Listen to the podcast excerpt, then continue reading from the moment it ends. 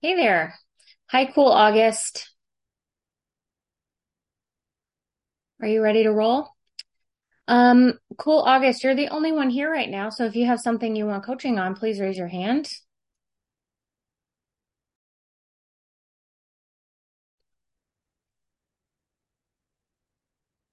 Okay, you got it. You can think, think, think. Meanwhile, I will just start a little interesting um, observation I had with my daughter starting fifth grade this week. You probably have heard me talk about working for emotions versus working for outcomes. And we as women are socialized to be hyper focused on our emotions. And an example of that is, is, oh, you're so emotional. Um, like we have fear around being emotional.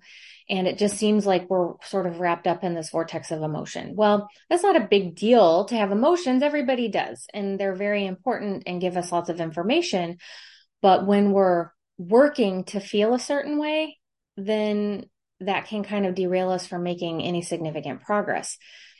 Working for an outcome, on the other hand, something that's an objective, um, external outcome helps train the brain on action that can be taken. And then as you make progress towards the outcome, your emotions actually take care of themselves. It's this most magical thing. So the way that this played out in my own house this week was like this. My daughter's 10 and she just started the fifth grade.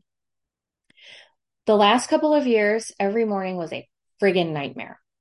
Tears, yelling, getting spun up, not getting ready, lot of anxiety, um, sensitivities around tags and seams and socks and shoes, and this isn't right and that isn't right. And she gets spun up, my husband gets spun up, I get spun up, and it's just this whirlwind. It was uncomfortable for everybody, particularly her.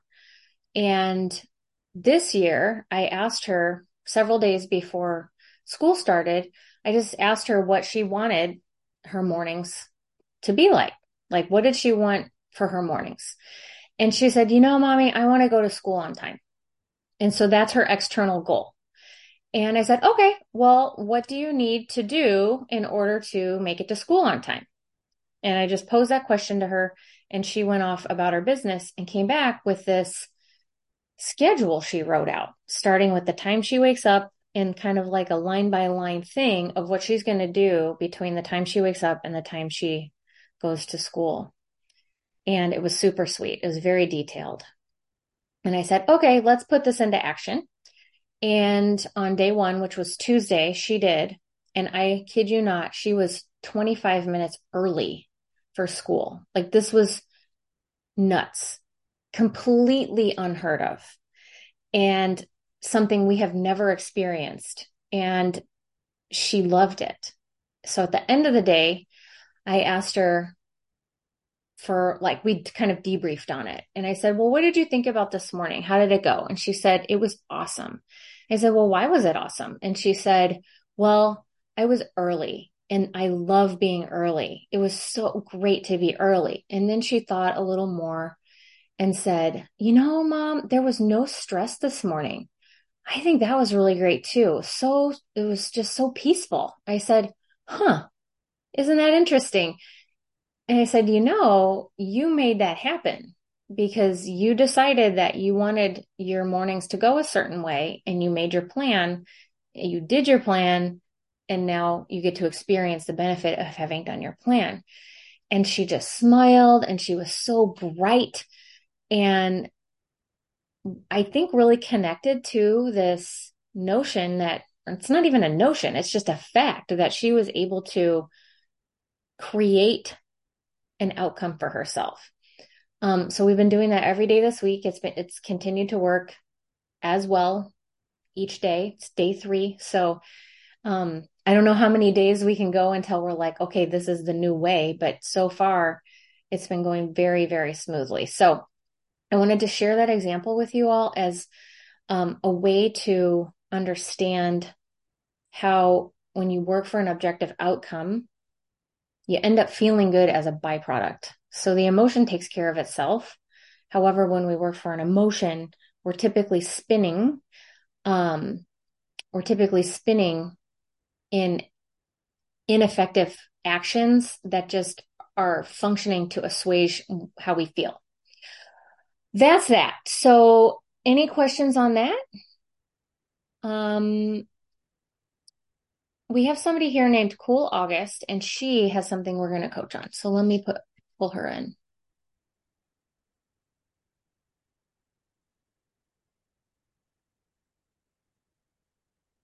Hello. Hi, Jessica. Hi. Hello. It is kind of cool, even though it's August here. So, Um, wait a second. I don't believe you. I know. Yeah, I know. Isn't that like the surface of the sun and you need Yes, yeah. right. Exactly. Okay. So here's something I've been thinking about. Like, um, call has been the bane of my existence for it seems like my whole life since we were Yeah. quite youngins. Okay. And I just, I get so tired, and especially if I'm operating all night, like I start having these thoughts of this sucks. I don't know why I'm doing this.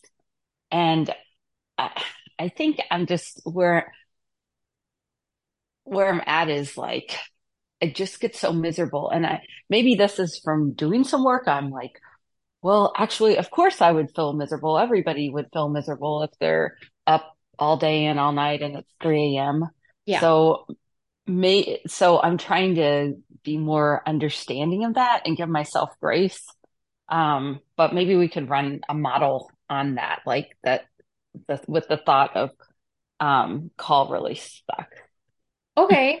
So, um, I want to be very, very honest with you and everybody. And I have noticed that sometimes we use the model Mm-hmm. to bludgeon ourselves and try to make a shitty circumstance tolerable. And the way we're taught in the life coach school is that the circumstance is neutral.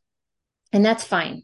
That's one way to think about it. And I think that's fine if that's how people want to think about it. And I did for a very, very long time. And then I started to think more logically.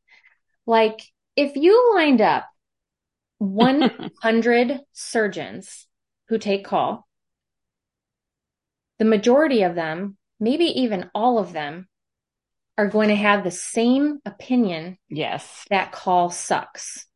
Yep. So Definitely. if if we sampled a reasonable population of people and they come to the same conclusion, I've just started putting that in the circumstance instead of trying to do mental gymnastics in order to Yeah. make it tolerable to do something I hate. Right. Yes. And I just want to make a point of this right now because hmm there's this thing with women that we don't think we're allowed to hate stuff. We don't think we're allowed to complain. We don't think, and I'm not saying this applies to you necessarily, but in general, Right. Oh, we yes. don't think we're allowed to think call sucks. But it does. it totally Yes. sucks. Yeah. Like who doesn't like I, I actually know of a handful of people who don't think it sucks, but they're also like crazy. Right. So, Gluttons. Uh, Yeah, I mean there are like these um adrenaline junkies who like actually really thrive on it. Um, but I don't think that that's I think that that's the exception to the typical patient. And other people can weigh in.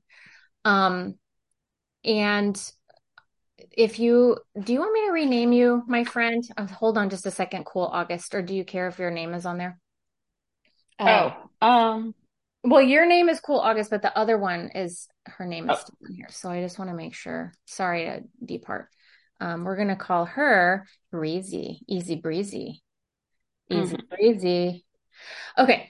Um, so that's that. And here's the thing is I've taken a stand in my life and hopefully in the lives of other women surgeons to be a point of reference for, okay, this is not reasonable. or this is reasonable. Um, and yes, they are thoughts. And yes, we can interrogate our thoughts. And yes, there's a lot of power that comes from up leveling your thoughts. But if we do it at the expense of our own desires, it's not worth it. So the the real point of it is is do you have a desire to take call or do you want to stop taking call? Would you rather? Well, that's really yeah. Um well, I have been able to cut back a little bit, but we're in between partners right now, so I'm back to full time. Um but I I part of the other part of the story is cuz we're also in a mid-sized hospital, but we get a lot of transfers and we're getting even more transfers than we had previously because there's less surgeons in general. And so, um, I have, I know that our, C, our CMO has made some agreements of us covering other hospitals that we were not part of. And that's very frustrating. And, and I'm trying to deal through those and, and I, I so it doesn't matter. Those those things, yes, need to be addressed, but the real feeling is like um call just sucks, and especially at two or three a.m. And I remember hearing a podcast on, I think she was an oral surgeon that was uh sharing when she I I forget what the breaking point was, but she would have suicidal ideations. I don't have that, but I could totally see how that could happen for somebody. And actually her sharing that made it even more, you know, normalizes that yeah. of course it really sucks and that we feel really crappy.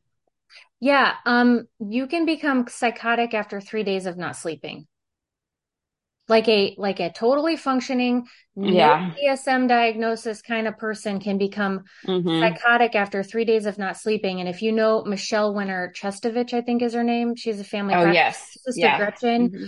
was a radiologist who had three days of like hectic work or whatever. And I don't know the details, so I don't want to misspeak, but. Mm-hmm. Um, that was the storyline I heard was that after three days she became suicidal because she mm-hmm. basically had a psychotic break.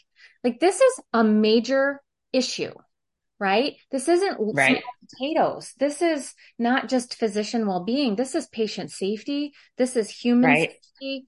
This is like you would never get on an airplane if your pilot right. had just been up all night long. You wouldn't do that. It's not allowed. Exactly. It's not allowed. So here's the thing. What do we really want? What would this new world be like? What would what would make call a win for everyone?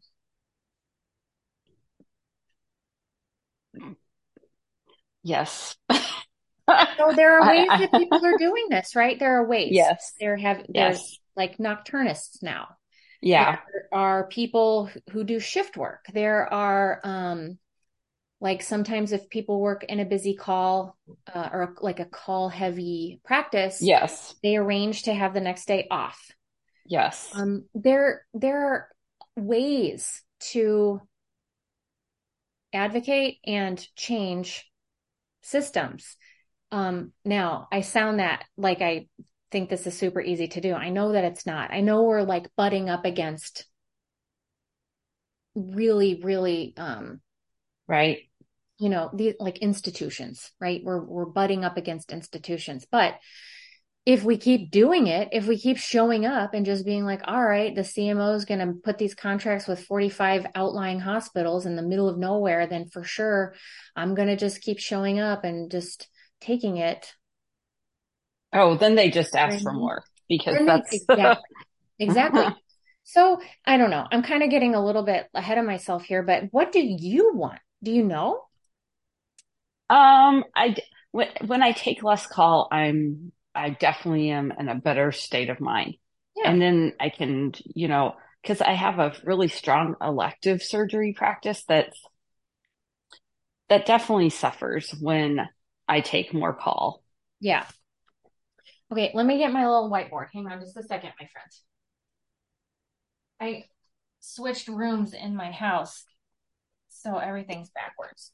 I thought it looked different. It looks pretty. same color because we had painted the wall the same color, but um, we're trying to accommodate the petting zoo. So I have a bunny like next to me in a gigantic cage. It's kind of fun. She's like an emotional support animal. That's right. Okay. So I think if you don't mind, cool August, can we use this example of what it means to work for an emotion versus work for an outcome? Yes, definitely. Okay, cool. Cool, cool, cool, cool, cool, cool, cool. Okay. Can you see? Okay. So I've started to call this um because it is a model, but I've started to call this like autopilot or default.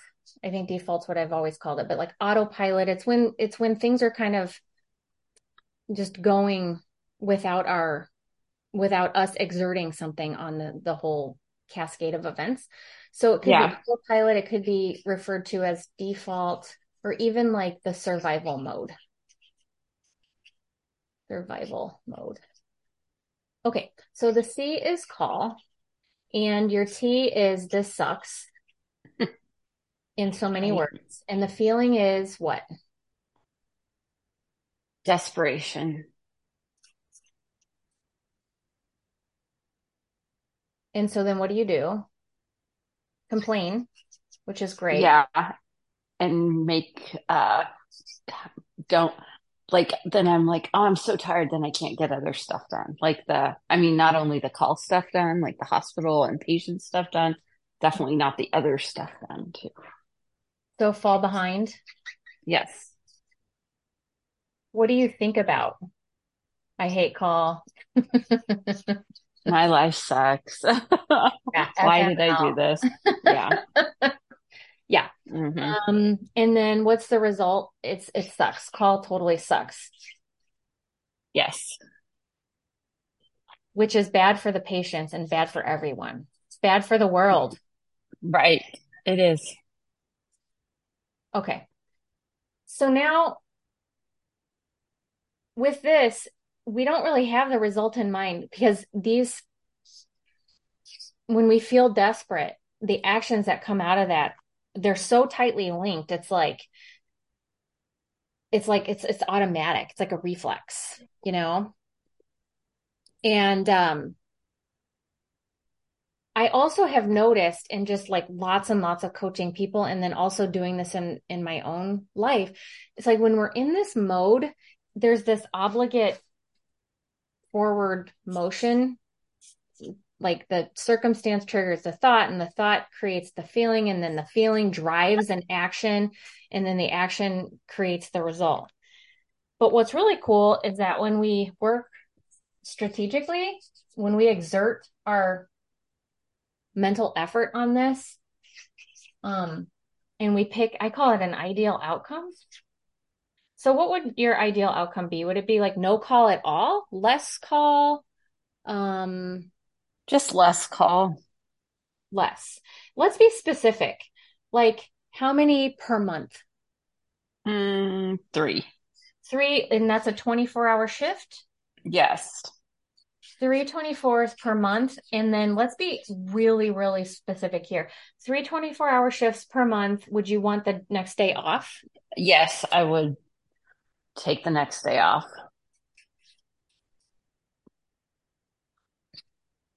So three um 24 hour shifts followed by three 24 hour off. I hope that makes sense. Right. Okay. Is that sufficient for you? Like, would that, when you, when you think about that, like if your job suddenly said, well, next month you're only on for three, three calls and each of the times you have tw- a built-in day afterward. Um, yeah. Well, so actually I probably do like a whole weekend, like Friday, Saturday, Sunday, and then not plan my typical operating day on Monday. The problem is, is we don't get any pay for call other than the RVUs of doing the procedure. So that makes it kind of harder. Yeah. To justify you take a financial hit by doing that. Yeah. I mean, everything has risks and benefits. Right.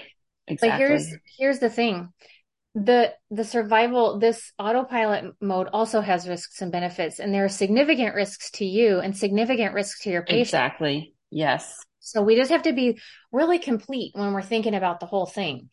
Um, Mhm. okay, but but when you look at that as an outcome, are angels singing for you? Is that like, yes, that's exactly what I want? Well, definitely more angels than this angel, the dark angel in the first model. The angel of death, the Grim Reaper. Okay, so if that's the case, then when we can work backwards now and we Yes, can figure out like, okay, well, what would be required of me? How would I need to show up and what would I need to do in order to get this outcome? So the first exactly. the first thing I can think of is like, well, I better look in my contract and see what is what I agreed to do. Right. Okay. Yes. So check contract. Do you know what it is? Mm, I think it just says ER call. But but that's the thing. Like I agreed to take ER call for our hospital, but now it's so much more encompassing. Yeah. Um, So I think it's really important to know what that language is so you know what your responsibilities are and then you know what your rights are. Okay, hmm so step one, check your contract. Okay, what else would you need to do in order to make this a reality? We'll talk to the CMO and my partners. Talk to CMO, oops, CMO and partners and ask, hmm right? Like you have to make a request, but I would also advocate for asking in a way that emphasizes how everybody wins. Is can you imagine what that might be? Well, yes, because especially if I take less call, then I'm going to do more of my elective specialty surgery, which brings in more money for the hospital. Ah, okay, more elective surgery. Um, you will uh be more, you won't fall behind. Yes, Um, I'll be more pleasant. Well, I'm not going to guarantee that one. probably would be more pleasant. Um, Yes. my call situation's completely different, and I feel like my life is unrecognizable because my call situation has improved so dramatically. Yeah, I mean, it's it's this is a thing. This is a thing that we deal with. Okay. Um, what about your partners? Like, if you don't take the call, who is? I know that is the problem. It is, but it just it tells you what you need to overcome to make it happen. Right. So, like, who could take care of it? Who could do nighttime call? Right. So I'll just say figure out who who Yeah. else can take call. hmm And how would that be good for the hospital and the Right. patients?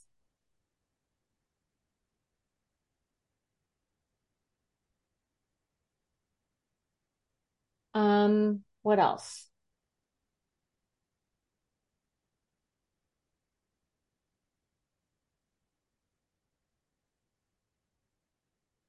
Um, this is going to sound kind of vague, but I'm just going to say engage with influence because if we go in, okay, let me just do this is an aside. Women are walking a tightrope at all times, women surgeons, and it's this tightrope in which it's basically held up by inequality. And on one hand, we're either a wet noodle, and on the other hand, we're a raving bitch lunatic. And we're constantly Yes. on this tightrope trying to figure out how to show up pleasantly enough, but also with m- enough assertiveness, you know, Yes. so as to not be blah, blah, blah, blah, blah. It's a tightrope and it's fueled by inequality. So I recognize Yes. that. That being said, there is a way to engage with anybody, whether it's your children, your partner, your um, colleagues, the CMO, that is magnetic and inviting and not repellent. But it doesn't require you to be sicky sweet or manipulative or people pleasing. Believe it or Right. not, this exists. And the way you do it is by understanding what whoever it is you're engaging with what do they value? What is a win for them? People really, really, really love to be seen, which is easy for us to do. We do it all day long. We're the best at it. Right. They want to be seen, they want to be heard, and they want to feel like people are helping them meet their goals. So that's what you got to do. Like when you show up to the CMO, it's really important to understand what is the CMO's goals? How can he look good? Mm-hmm. How can you show up in a way with a plan that makes him look good? I know what it is. It's he wants if we accept the patients that are called from the transfer center, then he doesn't have to get involved. The uh, the administrator on call doesn't have to be involved, and he can say yeah. he's accepts all these patients. Hmm. So how can you do that and reduce your call? That is a good question. Yeah, but like until we ask, our brain will not set to figuring it out. I mean, right. I can think of a million ways in which hospitals are doing this all across the country.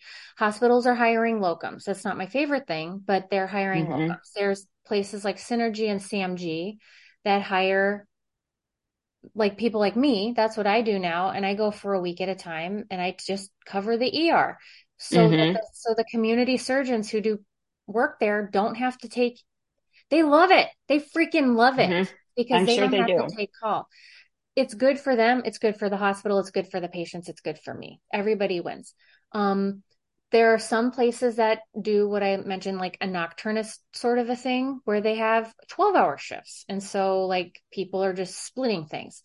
There are other ways in which people have, um, advanced practice, blah, blah, blahs, doing a first level of call so that what you're taking care of is like the stuff that actually needs to go in. Now that obviously requires APPs that know what they're doing. Um, but the point is, is that there are ways to make this happen. And until we ask the question, your brain doesn't have any direction. Right. Your brain needs a question to answer. So you may not come up with this in the next 30 seconds, but it's just something to think about as you prepare to make this thing a reality. Or just say, mm-hmm. hey, it occurs to me that what is best for the hospital and what is best for you is that we are a place that accepts everything, no questions asked. Mm-hmm. And I understand that. And I think that that would be great because we're a great hospital and blah, blah, blah. However, this isn't sustainable for me or my partners and we need to figure out a different way to do it in order to continue to move our hospital, you know, like up, mm-hmm. whatever. I'm spitballing. But do you see what I'm saying? Yeah. Like inviting him in to participate. It's an yes. Idea. It's an idea. Yeah, no, I think that. And part yes. of part of that argument is, is listen, man, Another thing that I know means a lot to you in this hospital is the revenue I generate with my elective practice. My elective yeah. practice has taken a hit, and here's why. Like you, or not why, but here's the data. If you even had data to show what you lose because you're losing one or two or three days of elective cases. Mm-hmm. Do you see what I'm saying? And suddenly, yeah, definitely, it, it all becomes tangible. Okay, so engage with influence and skill. That's kind of what that all means. Do you have questions? No, I like that.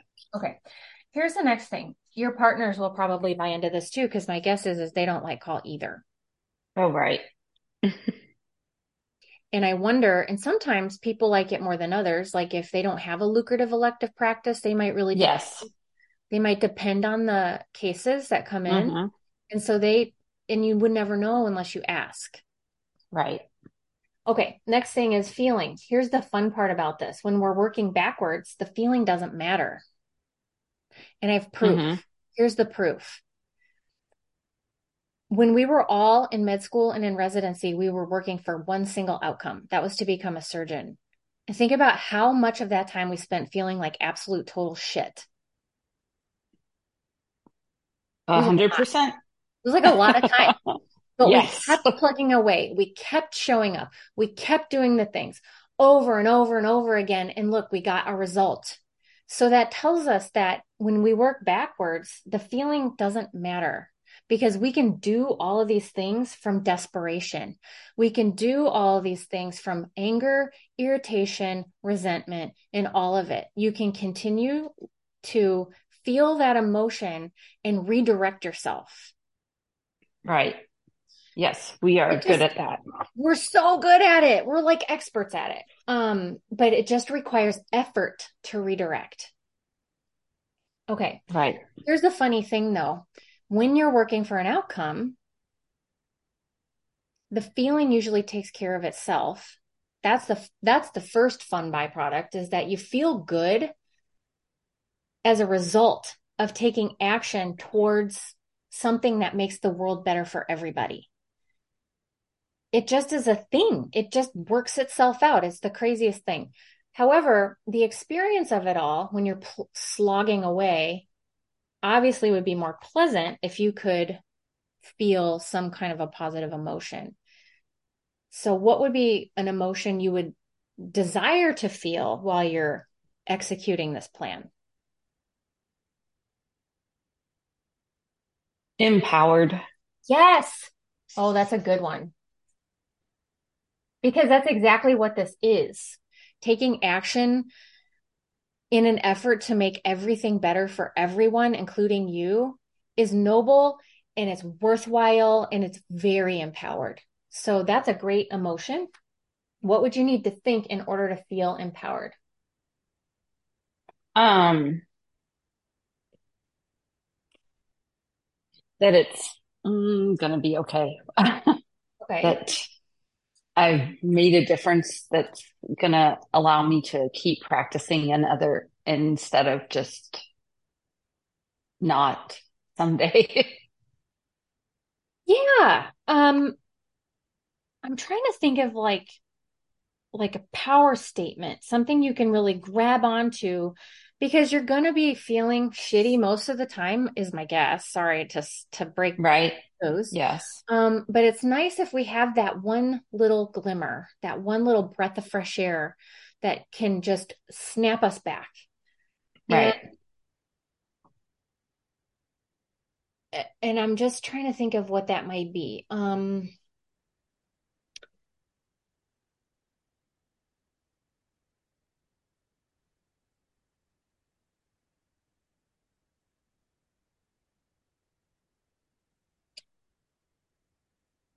I am willing to do whatever it takes to make this situation not suck. Yeah, something like that. Like when we add in the I'm willing part, um, mm-hmm. in the like, it gives your mind so much space. And it, and it, it's not like I have to do this. It's I'm willing to do whatever it takes. That's pretty true because we're pretty much willing to do whatever it takes. Yeah, We've already right. demonstrated that that's kind of our mo. Um, something like the outcome is worth it for everyone. I'm right. willing to do whatever it takes to get this outcome for everyone. Just something yeah. like that. How does that settle? Yes. No, that is true because I I don't I think the other the other surgeons would like that too if we can come up with something.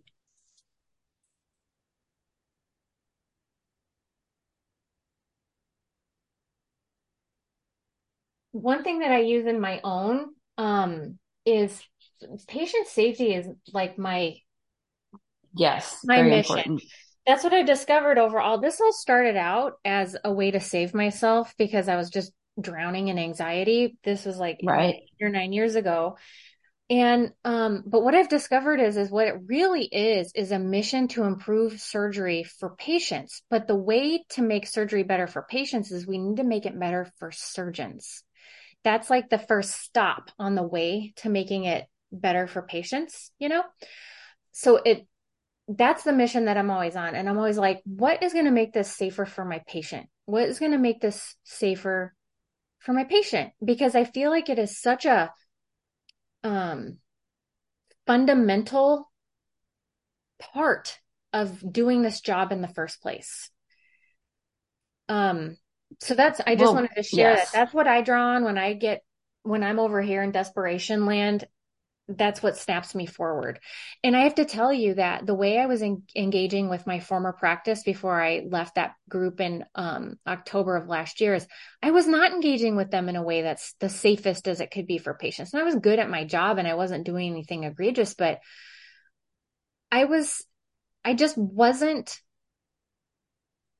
I I I wasn't putting that as my ideal outcome and everything was Right. just a constant vortex of really what it is is the inequality that I was talking about a minute ago. It's everywhere. It's Yes. everywhere and I was just like drowning in it. Which isn't Yes. good for me. It's not good for the world. It's not good for the patients. It's definitely not safe for the patients. Okay, I really Right. been on a little bit of a soapbox. Questions? No, I think I think that's good. I like that one. All right. Um, now, here's the next question that we want to ask is, are these actions you can take? Oh, definitely. I've already, you know, started thinking about things and um and I wrote an email. I hadn't sent it yet. Mhm. Um, but I'm going to add to the bottom of it that, you know, I, I know as CMO that you want to you want to accomplish these things and we can mutually try to accomplish these things together. Yeah. Yeah. We are on the same mission. Right. That's fantastic. I hope you tune in and let us know how things go. Awesome. Thanks, Yeah. Jeff. Thank you. Okay. We lost Easy Breezy, but that's okay. Okay, Sprinkles, you're up.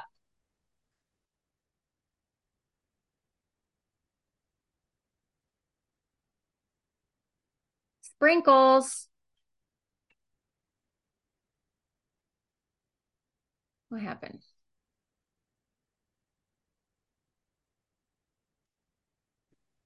Hi, can you hear me? I can. Are you there? Damn it. Hold on. Sprinkles, I'm having a hard time with the tech. So cool August, we're going to disable talking. And then I did it. Shit. Hold on, Sprinkles. Bear with me.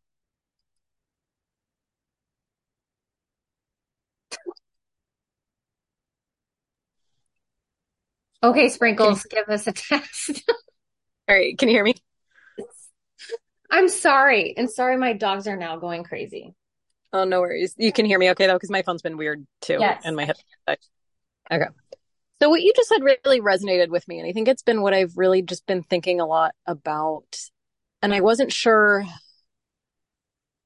There, I I'm not even sure really where where to start. Um, so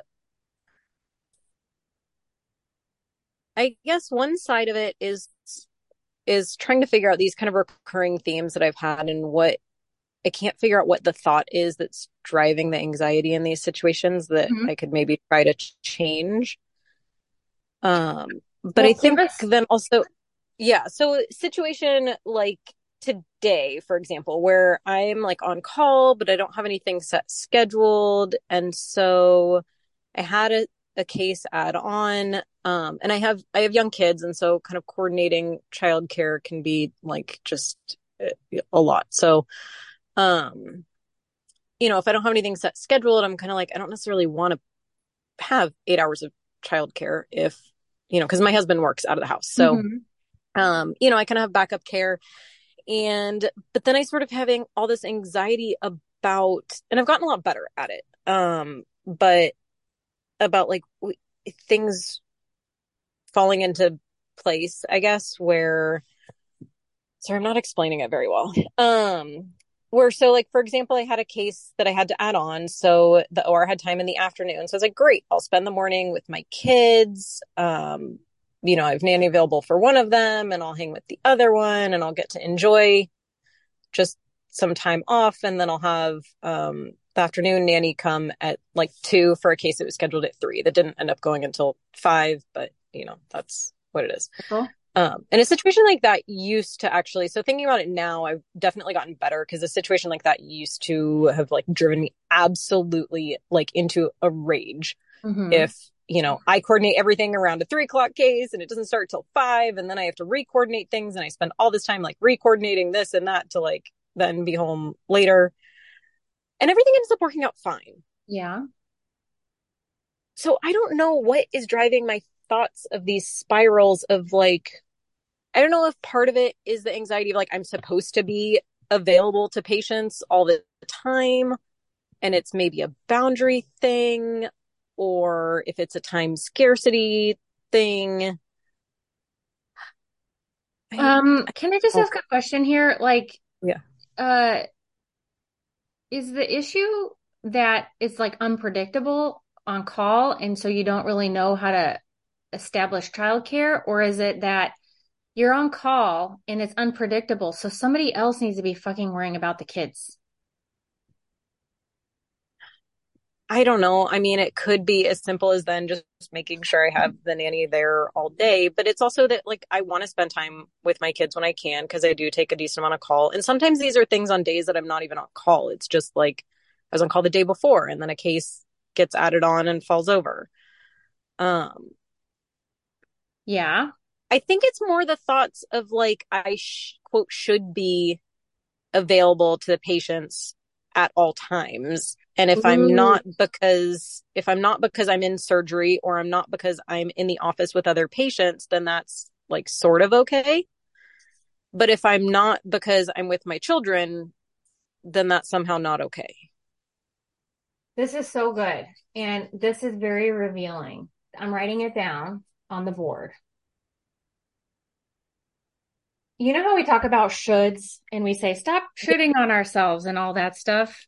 I don't agree yep. with that any longer. I say, should as much as you can and look at what you're shoulding about.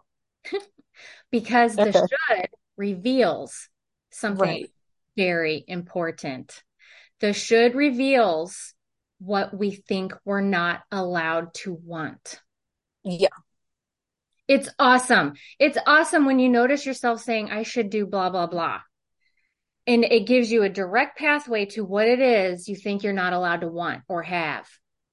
Yeah, and I think oh. it's that like boundaries of personal time when like mm. yes, I'm available if there's an emergency, but if it's not a true emergency, I'm not available. I'll be there like at 2 and the patient can wait and yes. Like it's fine. It works out fine, but then I like stress myself out over it and maybe tell myself that it's not okay, but then I know that it is okay, but then I tell myself I don't know. Well, okay.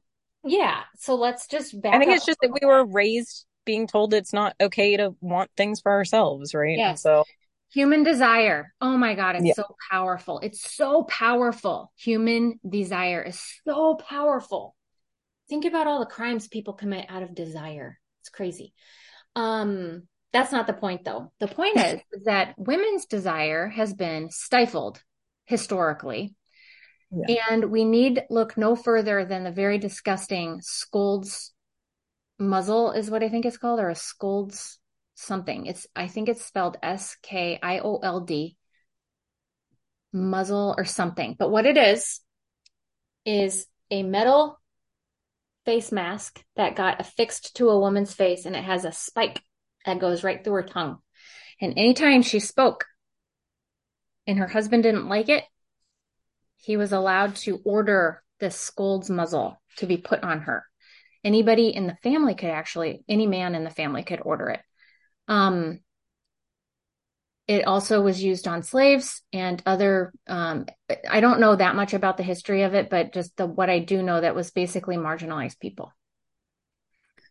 So if that was happening as recently as the 1800s, which is not that long ago, that is a very glaring example of stifling a woman's voice, number one. But basically, when you stifle her voice, you stifle her desire. If anybody wants to go to Wikipedia, just take care ahead of time because it's really, really disgusting to read all about it. Um, I think you're right, Sprinkles.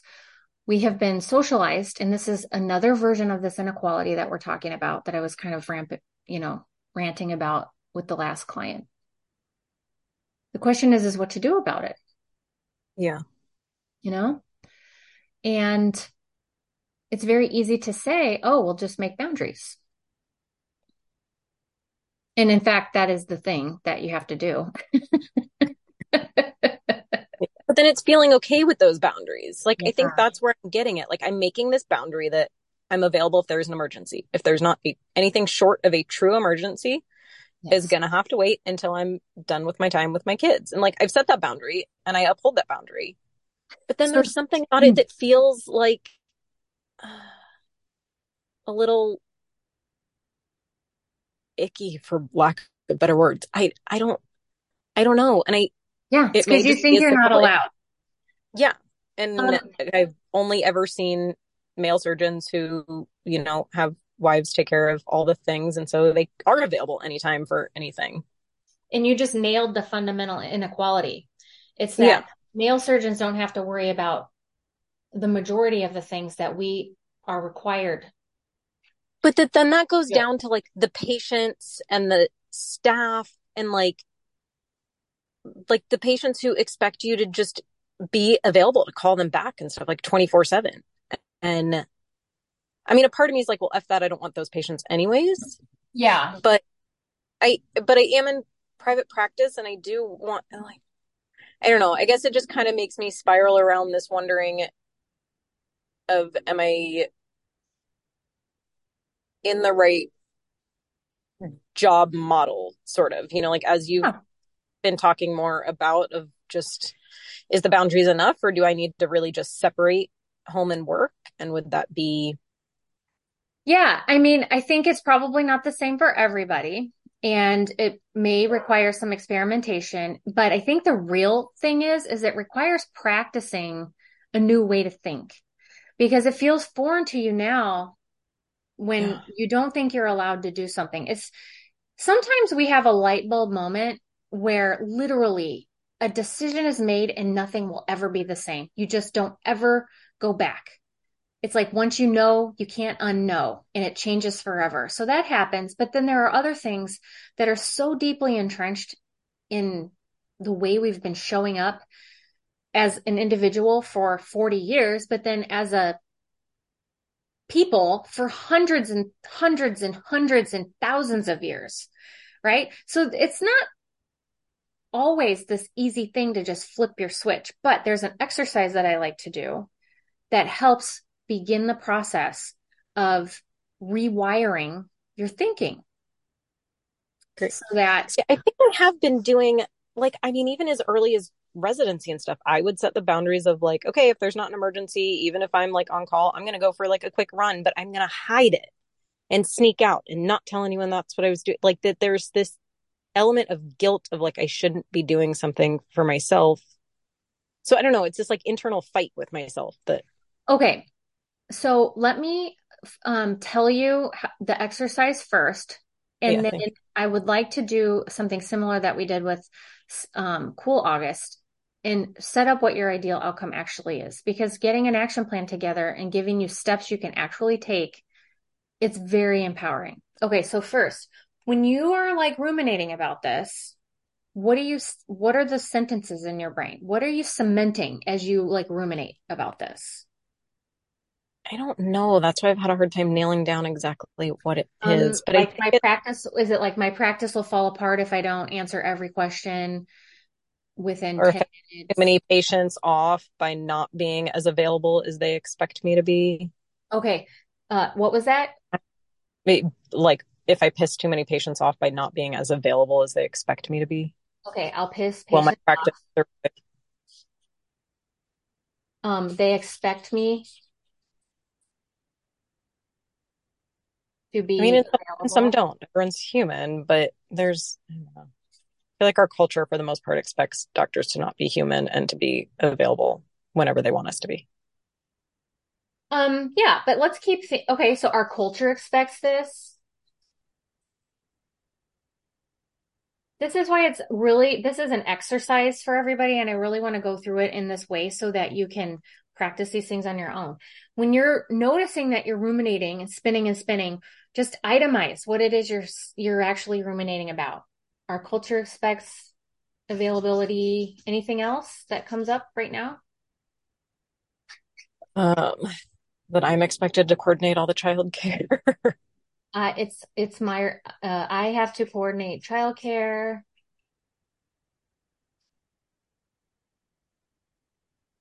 Um, okay, so these are our just the default thoughts, right? And they're that's what we ruminate about. And then you just ask yourself, is this true? Is this useful? And then what is? So I'll piss patients off. Is that true? Maybe some of them. Yeah, maybe. Maybe people will be pissed, but maybe they won't. But is it useful? No. No. So I'll put an M for I mean, what if it is because it prevents me from pissing off so many people that I don't have a practice anymore? But then that's not a Oh. practice that I really want, I guess. I don't know. Yeah. Okay. So, um, what do patients really want? Patients ha come to us with the problem. Thankfully, we're surgeons and we don't need to mentally masturbate about stuff all day long, but we have like, they have a problem that can be solved with surgery. Typically, that's what makes them a surgical patient. So when they come to us with a question, what is it that they want? An answer, a resolution. Yeah. And typically they're afraid. And sometimes there are other things in there like entitlement and blah, blah, blah, blah, blah. But for the most part, they're not bad people, right? For the most part, they're just like normal people who have a problem that needs a pro that needs a solution. So the Yeah. chances of people getting pissed off if you don't respond to a call in a reasonable amount of time, I think are lower than our brains want us to believe. Um, what would you say is a reasonable amount of time? I mean, I guess it depends on what the concern or problem is, but Yes. And here's the other thing. There's an expectation in our culture, which you put like our culture expects availability. How many times have you called somebody and their answering service says, if this is an emergency, hang up and dial 911 or proceed to the nearest emergency room. If this is not an urgent or emergent issue, please leave a detailed message with your name and callback number and an office staff or like a nurse or whomever will get back to you within one business day. That's on my dentist phone. That's on um, the optometrist's phone. That's on who else? Like everybody has some version of that message on their phone, and we hear it. Every everybody in society who goes to a healthcare professional has heard that message. Don't you agree? yeah. So why would you be any different? Maybe because I do take call at the ER for things that are more emergent, but Well, that's different, right? Like if if you're on Yeah. call, there's Yeah. probably like you have to respond within 30 in there. minutes or something. Yeah. But that's not patients just calling. Right. I- am I not understanding what it is you're having concerns with? No, I think you get it. I'm just trying, I don't know. Yeah, because I want to make sure I have this So right. like confused in my head with all these thoughts floating around that I don't even know what I'm telling myself. Yeah, I mean, okay, classic example. I was the idiot that gave my cell phone number out to a bunch of patients when I first started my private practice because I was thinking, I'm going to be the best. I they're going to love me. It wasn't for them. It was for me. It was so they would like me. And it worked because a lot of people got my cell phone number. It definitely didn't have boundaries with these people. And as a consequence, I had patients texting me at 11 p.m. multiple nights in a row for non-emergent things. I had one guy call me at 11 p.m. to ask me what my TV show was that I liked because he liked Queer Eye for the Straight Guy. I'm like, are you kidding me? It was 11 o'clock at night, but that was, I did that action of giving my phone out to pe- my personal cell phone. Yeah.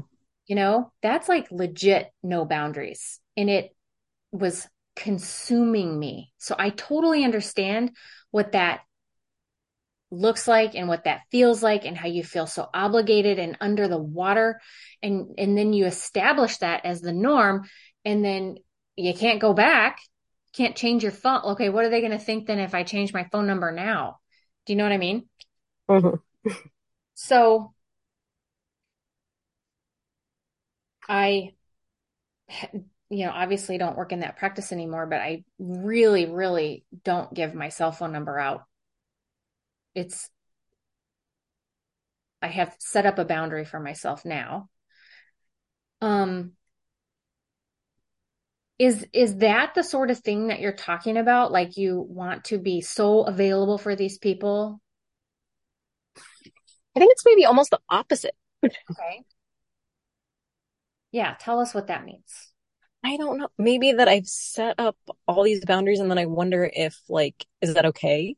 I'm like asking for validation maybe of like I set this boundary that I'm going to have this time with my kids unless there's an emergency. But Okay. is that okay? Like who's, you know, Yeah. Okay, so I don't know who I'm asking for permission from, but I think that's sort of what it is. what does your logical brain tell you? But of course it's fine. Of course Like- it's fine. Of course I have a, you know, if there's an actual emergency, I will be there. Yeah. And if it's not, they can wait another like hour or two and that's fine. And you're talking about just being on call or are you talking about your practice? Uh, I mean, it's it's like a little bit of both, but Okay. Uh. Do you have an exchange um for your do you only um excuse me, you're a solo practitioner, right? Okay, and so then for your practice patients, oh, I think I get it now. You're like on call all the time for these people. pretty much. But I, it, Don't they have like a, don't you have an answering service or something like that? yeah, so I have like a voicemail thing, and people actually don't really abuse that for the most part. Like I had one recently who did, but that's really it. So it's, I don't know, it's more something of just what I'm telling myself. Yeah. So I'm like, not that big of a problem. I'm just doing something weird in my head that I can't figure out. Yeah, That is- so that's where this exercise will be really helpful then, because we just have to rewire what you're thinking. And it takes effort, it takes repetitions. So every time you're like, I'm going to piss people off, it's a time to say, oh, wait, is that true? Maybe. Is it useful? No. Okay, well, then what is useful? I would argue the safety thing. Like, what's actually best for patients? What's best for patients is a system that they can rely on, not Yeah. sporadic answering here and there. What's best for patients is a system. So, like, I'm sure in your very, very smart brain, you could think of a system that would be reasonable to you that would make sense for patients. Yeah. What would that look like? I think it's just upholding that though. I mean, I already have in place like the answering service thing and then for like the ER call and maybe that's a part of what's bugging me is more like ER call because it's a small town so like e- either me or my previous partner are pretty much always on call and so if it's like someone who I happen to have operated on but I'm not on call and they come to the ER, the ER will call me and I kind of want them to like I want to take care of um, my own patients but like last Friday at like 10:30 they called me about my patient there and I I didn't answer because I was like I'm setting up a boundary. I'm not Yeah. going to answer. I'm not on call. Um, but I still my boundary was weak enough that I looked at the ER board though to see why they were calling and saw oh the patient that I operated on is there so it's probably that and I looked at her vitals I'm like okay they'll be fine. Yeah. And they called like four times and I still didn't answer because I was like I'm going to hold this boundary. I'm not answering at 10:30 p.m. on a Friday when I'm not on call. Like my partner's perfectly capable of handling it who's on call. So Mm-hmm. the next morning I talked to him and they didn't call him. I was like, what the? Well, I mean, that's a completely different issue. Yeah. Like, I, but it, yeah. So I think it's that the boundaries in the community are a little Okay. fuzzy because of this partner who's kind of always available. And so Okay. I'm trying to establish my own boundaries where I'm not necessarily. okay, so that's what we're going to work on in just a second. But, and I'll stay as long as it takes here for the, well, not as long. I have to pick up my kid at 7:30, so but I'll stay eh, long to help you. So if you have time, I, I want to get through this. So then what you do when you do the exercise, and this is the repetitions we use to like create these new pathways that are like empowering thinking. We go from like this disempowered thinking to empowered thinking. So, um, I'll piss people, I'll piss patients off is not, it's maybe true, not useful. What is true is, um, I have a system in place. I have a, I have a functioning system. Everything's okay. That's good for patients. They expect me to be available. Again, like you get the picture here. We go through it and we say, is this true? Maybe. Is it useful? No. What would be useful? I'm I'm available when it matters. Yeah. Okay.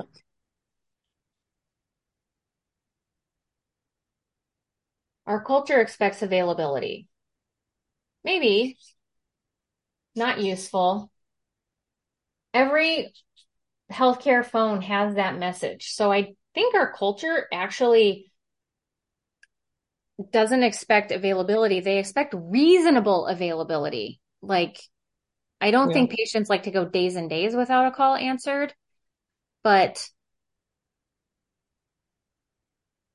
I don't think we need to be giving our cell phones like I did. Yeah. Either. No, I like your I like your statement of I'm available when it's necessary or yeah. I think we're reinforcing that in my own head that like of, and of course you are. Of course you're you're a good doctor. Of course you're available when when yeah. it matters. Um okay. I have to coordinate childcare. Maybe that's true. It's not useful and there's definitely a more empowered way to engage with other members of the household who might be able to participate in that job. Yeah. And then um, I won't have a practice. Kind of like we went back on, I don't necessarily want a practice where I have to bend over backwards and be available 24 7 anyways. That's right. Yeah. So practice wouldn't practice suit you. That then that means I do need to do something else. I guess it's just maybe then coming back on those thoughts of like, if I can't survive a practice the way I want it to be or with those boundaries, then how do I know when it's imploding enough to get out before it totally implodes, maybe? Oh, or, well. Know if it is the right model or if I should be doing something else or Yeah. So well let's just work on right now like an ideal outcome of having these boundaries with the community. So the ideal outcome for you is boundaries with community, like the hospital. Yeah. And patients. And so what would that look like? I think it's me feeling okay with those boundaries. I feel like I actually pretty much have most of those boundaries in place. I just sometimes feel guilty about them because that's not the norm of the community or of other surgeons that I see. Um, I think it's more working on that guilt of it, I guess. I don't know. Okay, so you're doing something differently? Um well sort of that I have boundaries that are just a little bit more like they're just a little bit different boundaries than other general surgeons in the area who have no boundaries for these things. I are guess. you um are you uh the only woman? Yes here comes that inequality again because like these men don't have some of the same issues so it's like apples and oranges right they don't have some of the same right. issues that you have to deal with because of these inequalities that exist in the system and solving for the inequalities in the system will actually help you feel better about everything and solving for the inequalities of the system is what I'm working on figuring out. I don't have it all figured out, but one of the things is is doing what you fucking want. And if what you want is to have um boundaries, however that looks for you, and it's for the good of you, it's good for the good of your patients and your family and everybody wins, then that is worthwhile. Like it's it's a it's um doing what you want and that yeah. And that pursuit is going to be very very useful.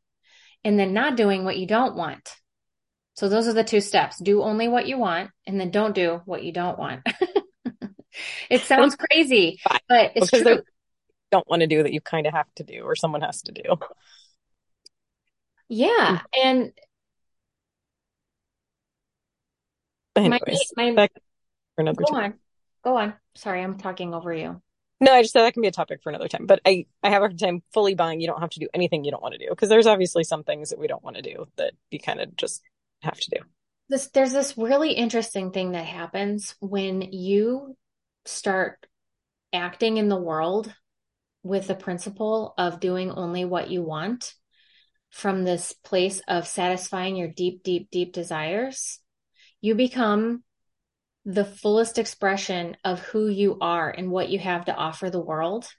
You start engaging with everybody around you in such a different way that it shifts it shifts the world around you to where you actually then don't have many opportunities to not do what you don't want because it just doesn't come up. It's crazy. I know that this is how it goes because this is exactly what I've been doing.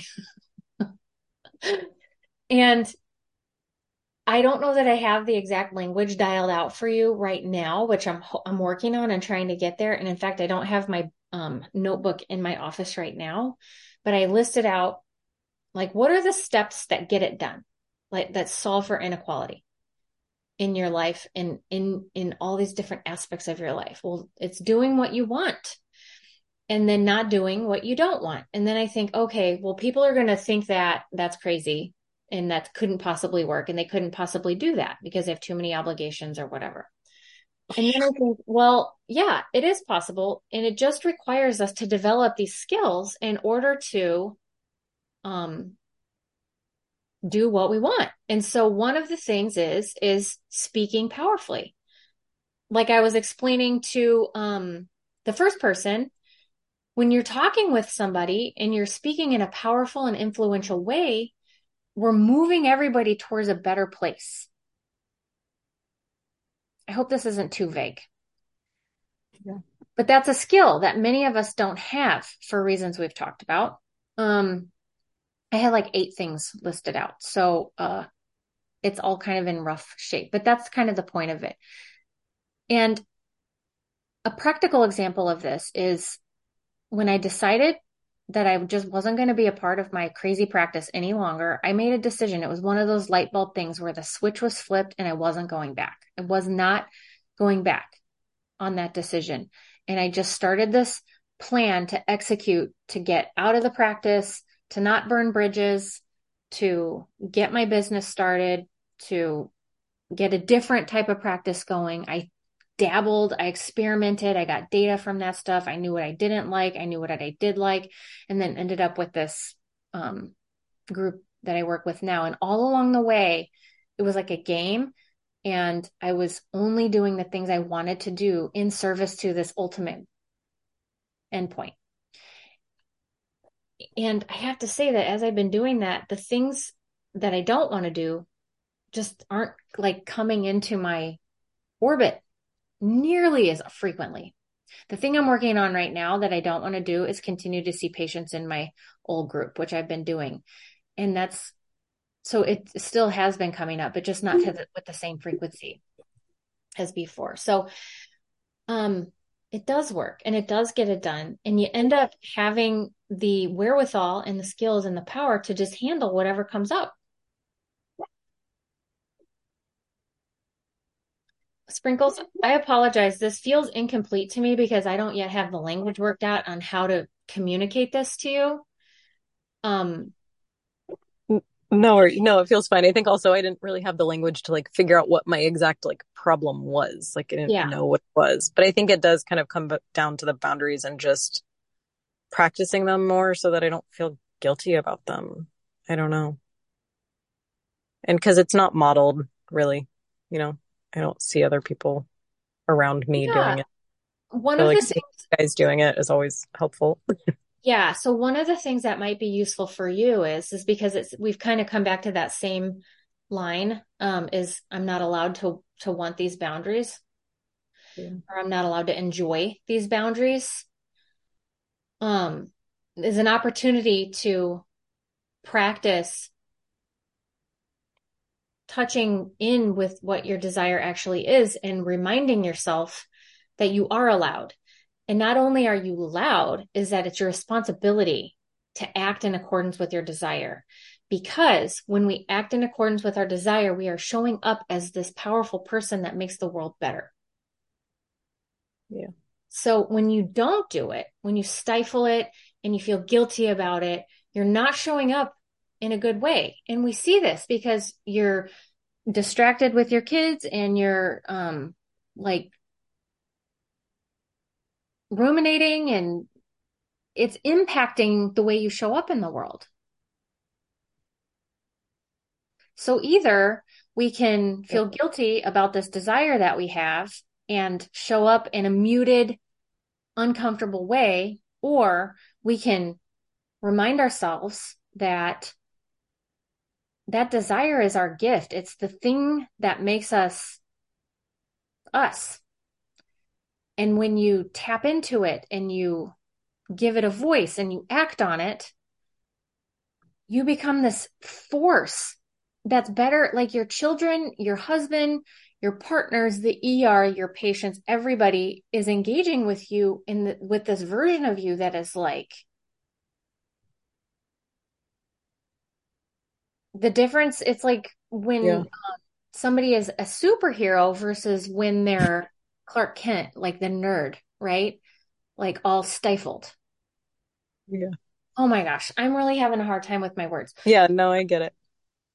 So, so the point is, is that it's like option A or option B. And if option B is better for everybody, it's not only allowed, it's our responsibility.